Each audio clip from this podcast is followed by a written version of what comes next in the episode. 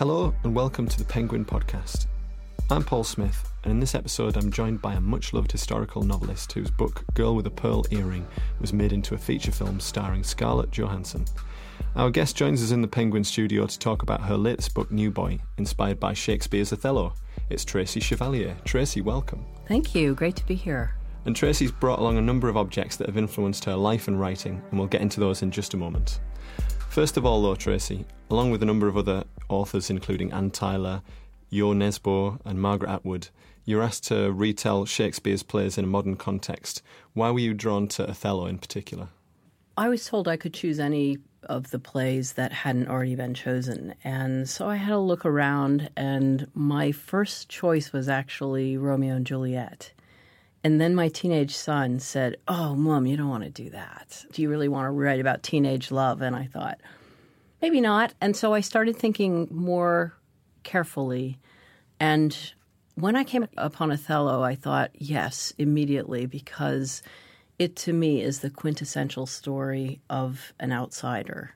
And I've always felt like a bit of an outsider myself. As you can hear, I'm American, but I've lived in Britain for over thirty years and uh, all my adult life, really. And so I feel like I've been slightly on the edge of the action, and I thought, yeah, I'd like to explore that further, and Othello gave me a chance to do that. Can you give us a brief synopsis of New Boy? New Boy is set on an American school playground in nineteen seventy-four. It's a suburban playground outside of Washington, D C, and it takes place all over the course of one day in five acts, just the way the play does. And at the beginning of the day, the playground is full of all white kids, eleven years old and younger, and onto the playground walks a black boy named Osei, and he's the son of a Ghanaian diplomat. They've just moved to Washington, and he's starting school. And it's about what happens to him over the course of the day, the kids he meets, the kids he befriends, the enemies he makes. And that follows the story of Othello. You're known for convincingly portraying characters very different from you, distant from you in terms of historical period or right. cultural background. How did you get inside the main character Osei's head? I thought back to my own childhood and what it was like to be eleven. It helped that I set the story in nineteen seventy-four when I was eleven, and I'm also from Washington, D C. So in some certain aspects, um, the music, the uh, the things they eat in the school cafeteria, um, the kind of work they do in class, what the playground is like, the double Dutch chants that the girls sing, all of those things were very much part of my childhood, and I started with that basis. And then I thought about how Osei would come into this and feel out of place, the way I have felt out of place in other times and places. Of course, I'm not black. I'm not from Ghana. So I was always aware that I was looking over his shoulder sympathetically, but I wasn't inside of him. Is this the first time that you've chosen to have details of your own life in terms of the timeline in one of your novels, or is it you feel like those kind of things seep in anyway? It's the first time it's been more explicit. My other books are all set way in the past, and this is the closest I've come to the present, although my first novel had some contemporary stuff in it, and people then said to me, "Oh, are you like your main character?" And I thought, no, I'm not, but actually I think you're right that things do seep in. For any writer, you can tell who we are by how we express ourselves and the things that we're fascinated by and interested in. And I think that all kind of comes out in my other books as well. But this is more more uh, clearly, oh, yes, Jackson five. Oh, yes, Salisbury steak. Oh, yes, that double Dutch chant. I bet Tracy jumped double Dutch to that. And yes, indeed, I did. And what did this new way of writing open up for you, do you think? It was a very different experience from writing um, the other historical novels I've written. Um, when I write a historical novel, I have to do a lot of research into a time that I know nothing about. I didn't live in it. I don't feel it in my gut. I have to work my way into that. Whereas this was much easier. And in fact, usually I do about at least six months of research before I start writing the book. And, and this time I, uh, I reread Othello. a couple of times, and then I went to the British Library to do some research. I read a couple of critical studies of Othello, and then after a couple of days, I thought, what else shall I order? What other books? And then I thought, there's nothing more to research, Trace. You know, you just got to write it. And that was a very odd feeling, but it was a lot easier because if I have a character eating dinner in uh, eighteenth century England, they're going to eat very different food and in a different way from a kid in nineteen seventy-four D C I can just remember it all very vividly, and so that came to me very easily. Did you miss doing the research? I did miss doing the research a bit because what it did was it slightly skewed the way I wrote it, the timeline in which I wrote it. Normally, when I have six months of doing research, I'm starting to get inside the heads of my characters, even if I'm not writing them down. And so there's that feeling that I'm living with them for a while, and it, it starts to then come out of my gut. Whereas this, I just had to start after a day or two.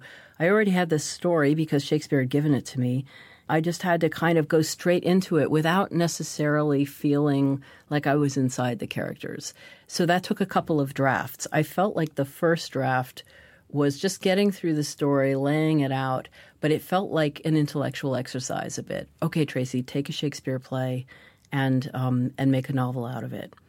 And it was the second draft that I started to engage my gut, so to speak, and and spent I had spent more time by writing the characters, so I was with them a little more, and I could I could make it more like my own. Uh, it really felt like it was coming from me. In the book, there's a tense moment where Osei, the new boy, enters the daunting world of the playground. I'll ask you about that in just a moment, but let's hear the extract from your audiobook now, read by Prentice Oniyemi. Now, someone new and different had entered the territory, and this made Dee look at the space anew and suddenly find it shabby, and herself an alien in it, like him. He was moving now, not like a bear with its bulky, lumbering gait, more like a wolf, or, Dee tried to think of dark animals, a panther scaled up from house cats. Whatever he was thinking, probably about being the new boy in a playground full of strangers the opposite color from him, he padded toward the school doors where the teachers waited with the unconscious assuredness of someone who knows how his body works. Dee felt her chest tighten. She drew in a breath. Well, well, Mister Brabant remarked. I think I hear drums. Miss Lode, the other sixth grade teacher standing next to him, tittered, Where did Missus Duke say he's from? Guinea, I think. Or was it Nigeria? Africa, anyway. He's yours, isn't he? Better you than me. Miss Lode smoothed her skirt and touched her earrings, perhaps to make sure they were still there. It was a nervous habit she repeated often. She kept her appearance neat, except for her short blonde hair that puffed out in a curly bob. Today, she wore a lime green skirt, a yellow blouse, and green discs clipped to her ears. Her shoes were also green, with low, square heels. Dee and her friends loved discussing Miss Lode's wardrobe. She was a young teacher, but her clothes were nothing like her students' pink and white T-shirts and bell-bottom jeans with flowers embroidered along the hems. Mister Brabant shrugged. I don't foresee problems. No, of course not. That was from New Boy, written by my guest, Tracy Chevalier. In that extract, we heard racism coming from the teachers, and obviously racism is still with us. Was part of your decision to set it in the seventies so that those in authority could be openly racist? Yes. I'd like to think that teachers who spoke like that now in schools uh, would be fired. I think we've come a long way. I hope we've come a long way. But certainly in the seventies, I remember hearing comments made, and the story is about how you treat people differently from you. In this case, it happens to be about race, and I wanted to show where that might have come from, and the casual racism of the teachers would trickle down to the kids, so I explore that quite a lot. You touched on it earlier where you talked about looking over the shoulder of or the main character rather than giving a direct perspective of a, a Ghanaian schoolboy in the seventies. It must be something that you've thought about whilst writing this book. Where do you stand on, on white authors writing about people from other racial backgrounds? I don't want to feel like I always have to write characters who are just like me. Mm-hmm. On the other hand, I'm not always the right person for the job. And in this case, I thought a lot about it, and my feeling was this is a book about a whole community and how they treat someone differently. So I look over the shoulder of Osei, but I also look over the shoulder of Ian, of Dee, who's Desdemona and Othello, and of Mimi, who's Emilia and Othello. It's quite carefully set up. Uh, there are five acts, and each act you go around the, and look over the shoulder of one of those characters. And three of those characters are white, and one is black. It's about how they all work together to create this kind of racist atmosphere. And if you're going to explore racism, I would prefer to do it from both points of view so that you get a fuller picture. Mm-hmm. I would have felt that if I just told it over the shoulders of the white kids, we'd be really missing a very important voice. Having said that, I made a deliberate decision not to write the novel first person inside the head of Osei all the way through. A Ghanaian boy. I would rather a Ghanaian writer wrote that. I think they would do it a lot better than I would. It would be more convincing. So I think that this question of what writers can and can't write, you have to be very sensitive to it and understand what it means to take on a character. So I was very aware of it. Is Othello even the main character in the original play? Iago seems to be the, the main protagonist, and Othello's demise is often linked to the, the actions of of Iago. Now, the question of whether this is Othello or Iago's story is a really, really interesting one. And I've seen a lot of productions of the play. And my feeling is that it's very hard to get away from the fact that Iago is a more interesting character because we just don't know why he's doing what he's doing. It's that malevolent evil they talk about where Iago manipulates Othello into this jealous rage. And he says to himself that it's because uh, he was passed over for promotion. But it, it, it's, it goes way beyond that. I had to make a decision about whether I was going to replicate that in New Boy. And I decided that I didn't want this to be all Ian, Iago's story. It was as much about Osei. It was as much about the girls, too. And that's another thing is in Othello, you know, Shakespeare's a great writer, but he really underwrote his female characters. Yeah. So Desdemona huh, doesn't get much. Uh, Emilia is quite, her, the servant, is quite an interesting character, but she only gets a few moments of glory. And I thought, okay, I'm going to shift the balance here a little bit. I'm going to make this a story about all four of them. So they all get more or less equal airplay, so to speak.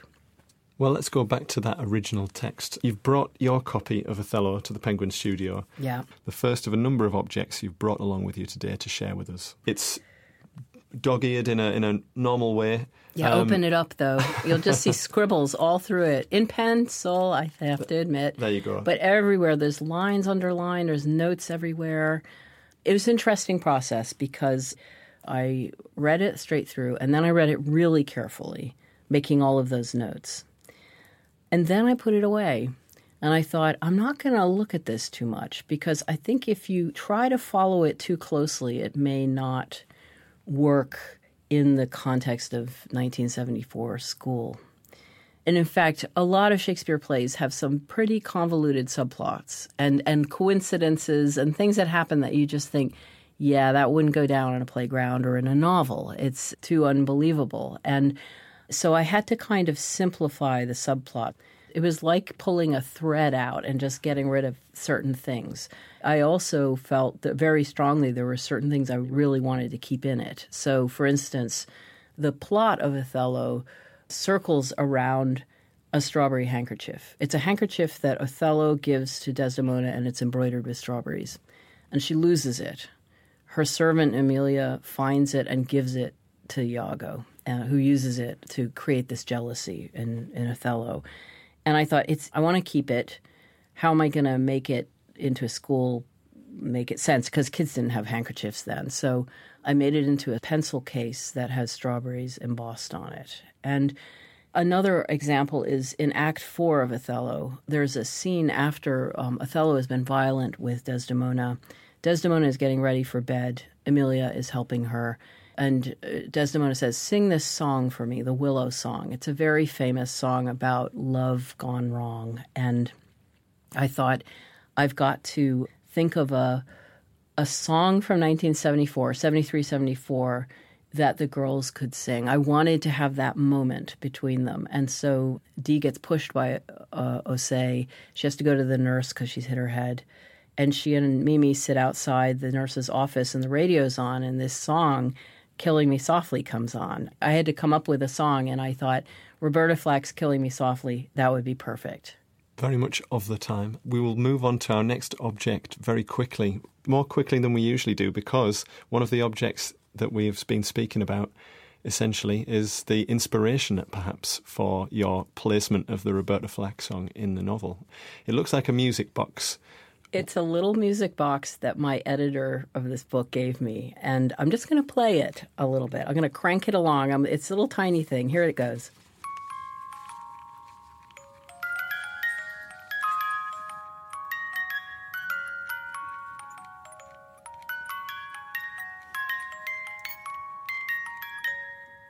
Paul, do you recognize that? I do. I do, as a musician, and also somebody from the early two thousands when the, the Fugees revived yeah, it. Yeah, Lauryn Hill. Yeah, yes. With Lauryn Hill on lead yes. vocal. Obviously, it's, it seems to be a key part of the novel. Is it Dee, as in Desdemona? Is it her song? Because there's a sense of yeah. defeat to the lyrics, and both Desdemona and Dee seem to share a certain passive quality. Yeah, Killing Me Softly was a huge hit by Roberta Flack in late seventy-three, early seventy-four, and I remember it really well, and we used to sing it on the playground. But we didn't really understand it. When you're eleven, it's a very painful song.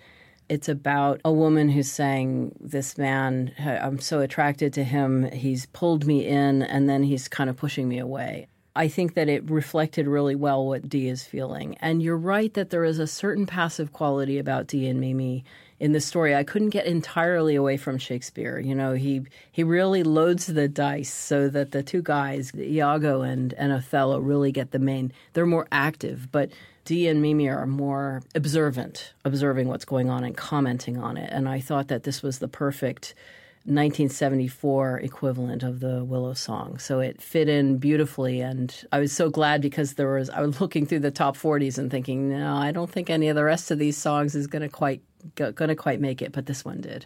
Well, talking of period detail, let's take a trip back in time into the nineteen seventies classroom in this extract from your audiobook. Miss Lode was sensitive to the perception that the other sixth-grade class, with its more experienced teacher and bright students like Patty and Casper and Dee, was more advanced than hers. Mimi could have told her, though, that for every Patty in Mister Brabant's class, there was also a Blanca. Blanca, with her tight top and her lips stained red from the now and later candy she'd been sneaking during class. Her breath smelled of synthetic cherry, as she grabbed Mimi and cried, Dee gave her pencil case to the new boy. I saw him with it.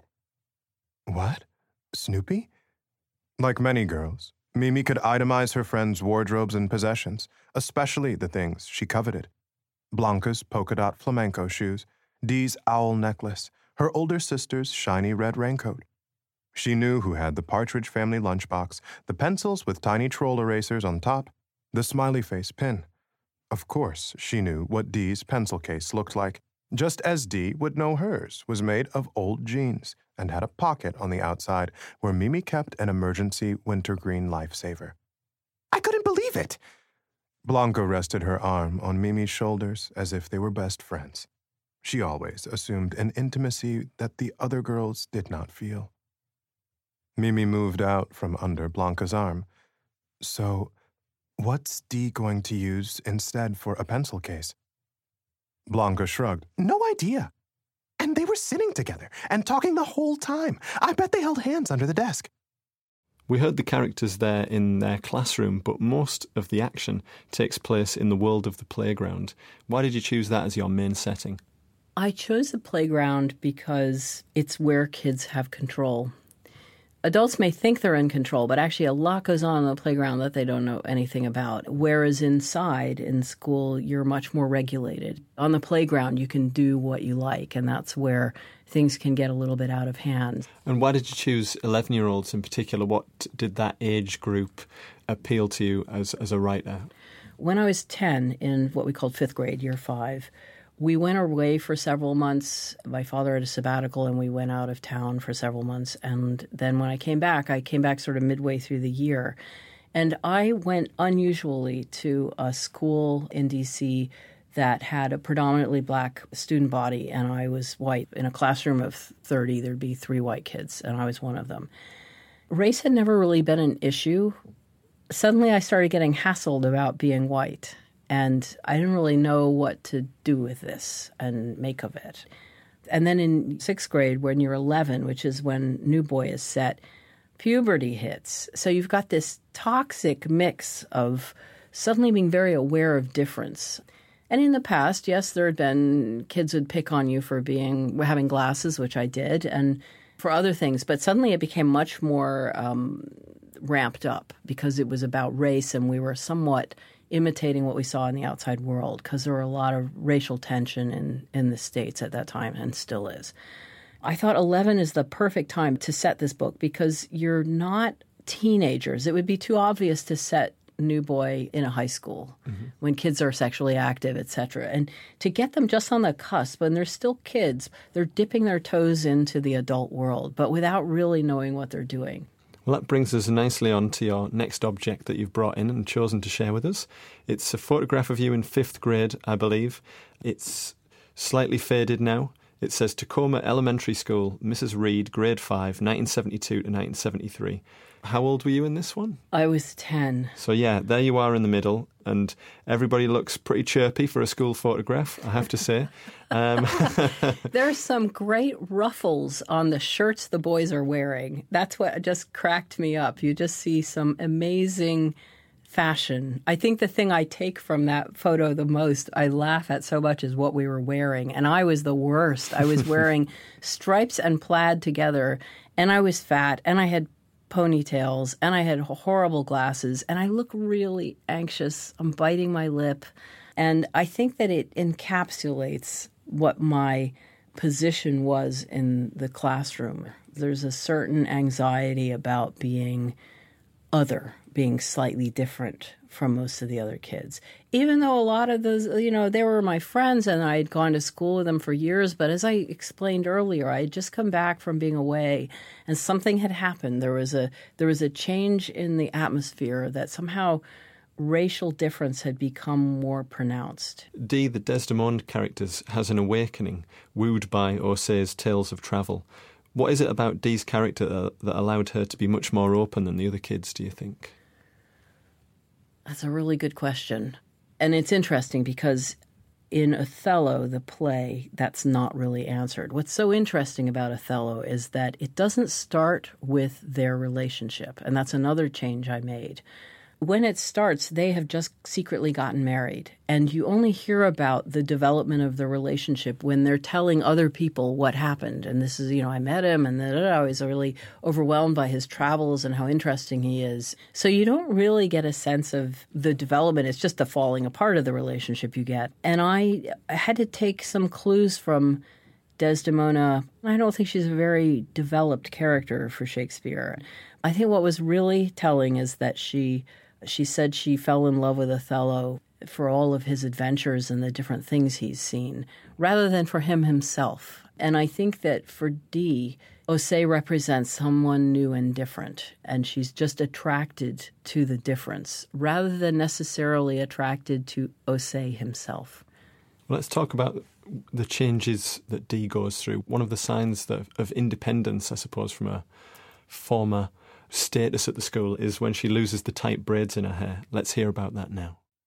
O seemed to slump and made to pull his hand away, but Dee held on to it until Mister Brabant frowned at her and shook his head. If she weren't careful, she too might be suspended. She let go of O's hand. As she followed him up the stairs to their classroom, her teacher stopped her. Dee wanted to call out to Osei to stop too, but Mister Brabant might tell them both off for holding hands. She knew he didn't like the new boy and would use any opportunity to show it. But Mister Brabant surprised her. "What has happened to your hair?" he demanded. "Oh, I... I took out the braids." Dee blushed. Mister Brabant had never said anything about her hair, but then he had not had reason to. Until now, she had kept it bound up and tidy. "It looks messy." Dee opened her mouth to apologize, then stopped, recalling her earlier defiance on the playground with Mister Brabant. "It's not against the dress code to wear my hair like this." Mister Brabant frowned. "No, but it's not like you." Dee shrugged. "I like it this way." "Do you?" "Yes."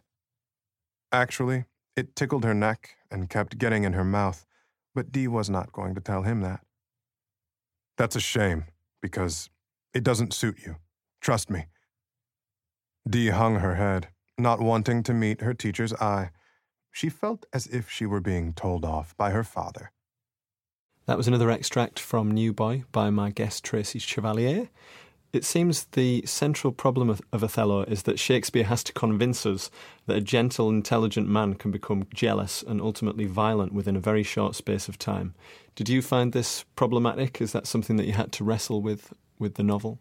Yeah, it is a tough one. And in some ways, the strength of a production of Othello is all about that central scene in Act Three when Iago says, hmm, don't like that, and starts slowly drawing Othello, who seems to have been a nice guy up until now, and then he, he draws him out. And two good actors can make this really feel genuine to a point where you don't question that Othello kills Desdemona in the end. It's it's a um, a challenge to write that, particularly because I've set the book over the course of one day. Yeah. Very deliberately. Things ha- happen fast with kids. Relationships happen quickly and then die quickly. And I just wanted that feeling, by condensing it, of making it more dramatic, more oppressive and sensational. I've also set up Ian, who's Iago, as the bully of the playground. So you really get a sense of how he manipulates other kids already. Osei is not the only kid on the playground he picks on. And you you get a feeling that he's quite clever with it. He rules the playground as the bully, and he has done for a while. So there's a feeling that he kind of knows what he's doing. And Shakespeare doesn't give Iago any backstory, and that's fine. But I found with a novel now, people expect a little bit more, because otherwise it feels like the character's a bit cardboard. Whereas there's really something when you see a, an actor on stage that fills them out in a way that you almost don't need a backstory. So I didn't want to do too much. I didn't want to overanalyze Ian too much, but I wanted to give Ian a little bit, just just for the reader to, to flesh them out in their heads a bit.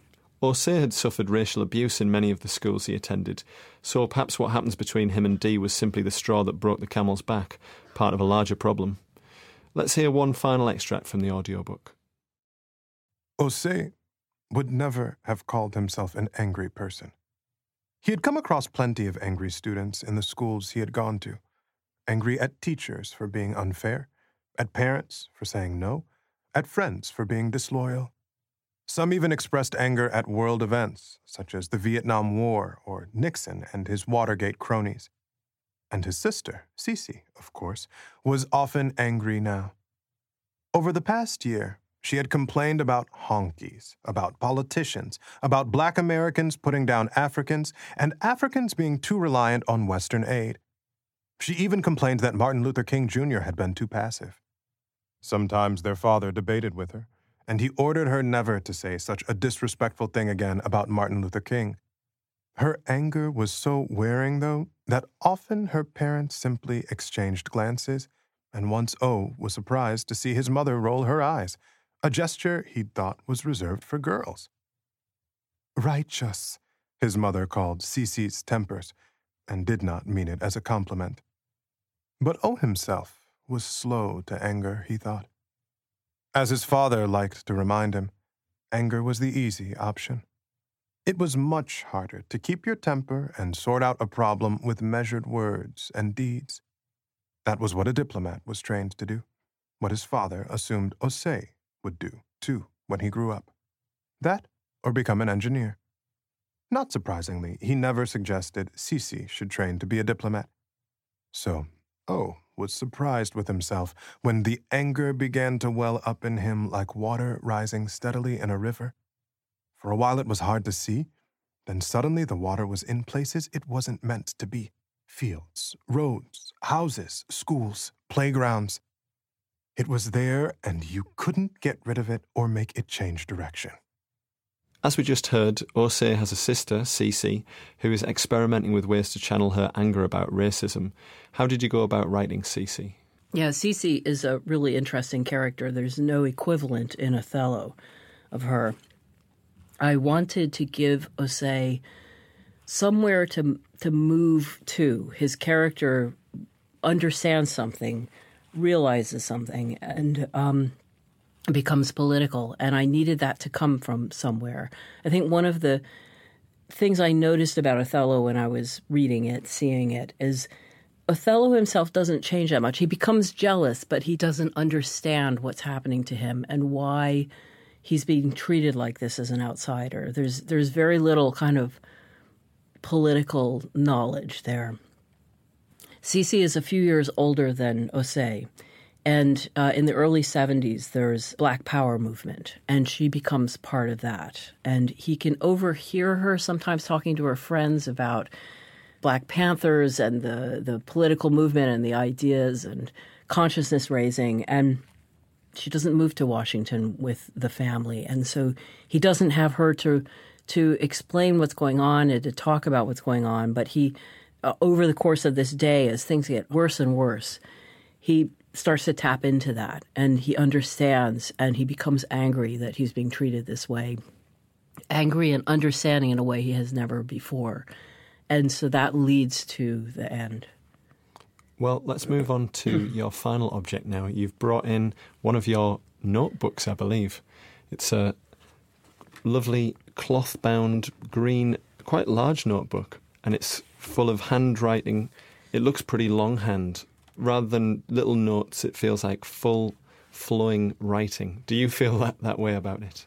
Yeah, I write in a different way from most writers now. Most write on a, straight onto a screen, and I find screens really horrible. They feel like work. They feel like I'm writing a complaint letter. I feel writing longhand is more organic, and so I write in a notebook, and then every couple of days I type into the computer what I've written. You know, you can see on these pages that I've crossed things out and moved things around. So it's not all pristine or anything like that.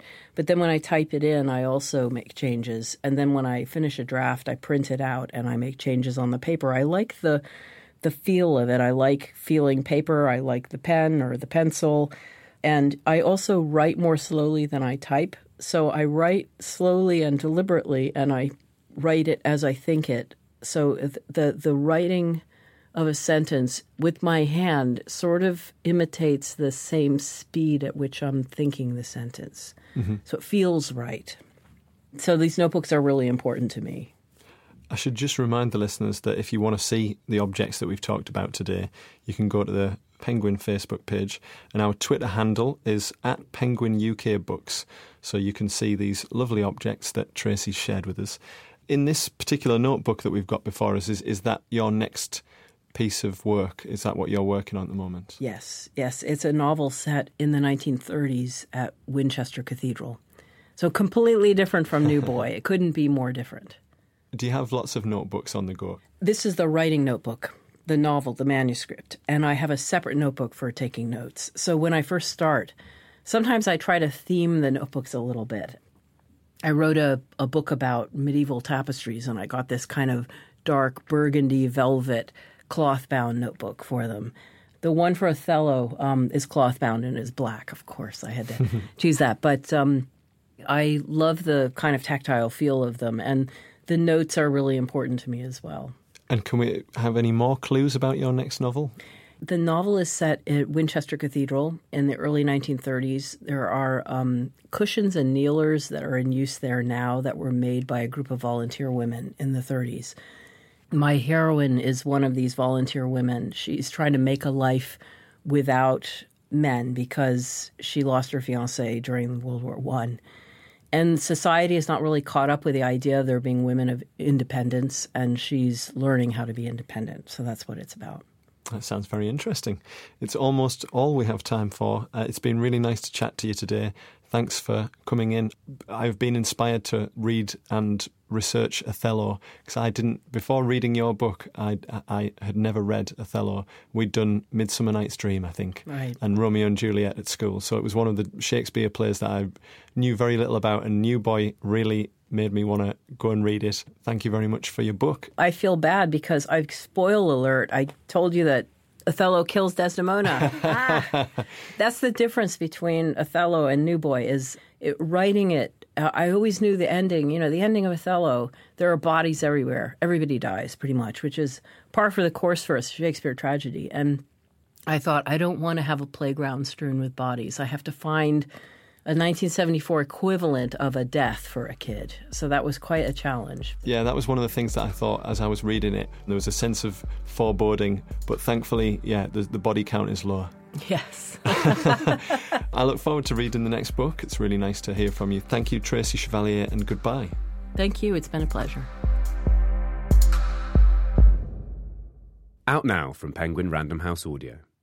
From the award-winning master storyteller Colm Tobin comes a reimagining of the Greek tragedy Oresteia.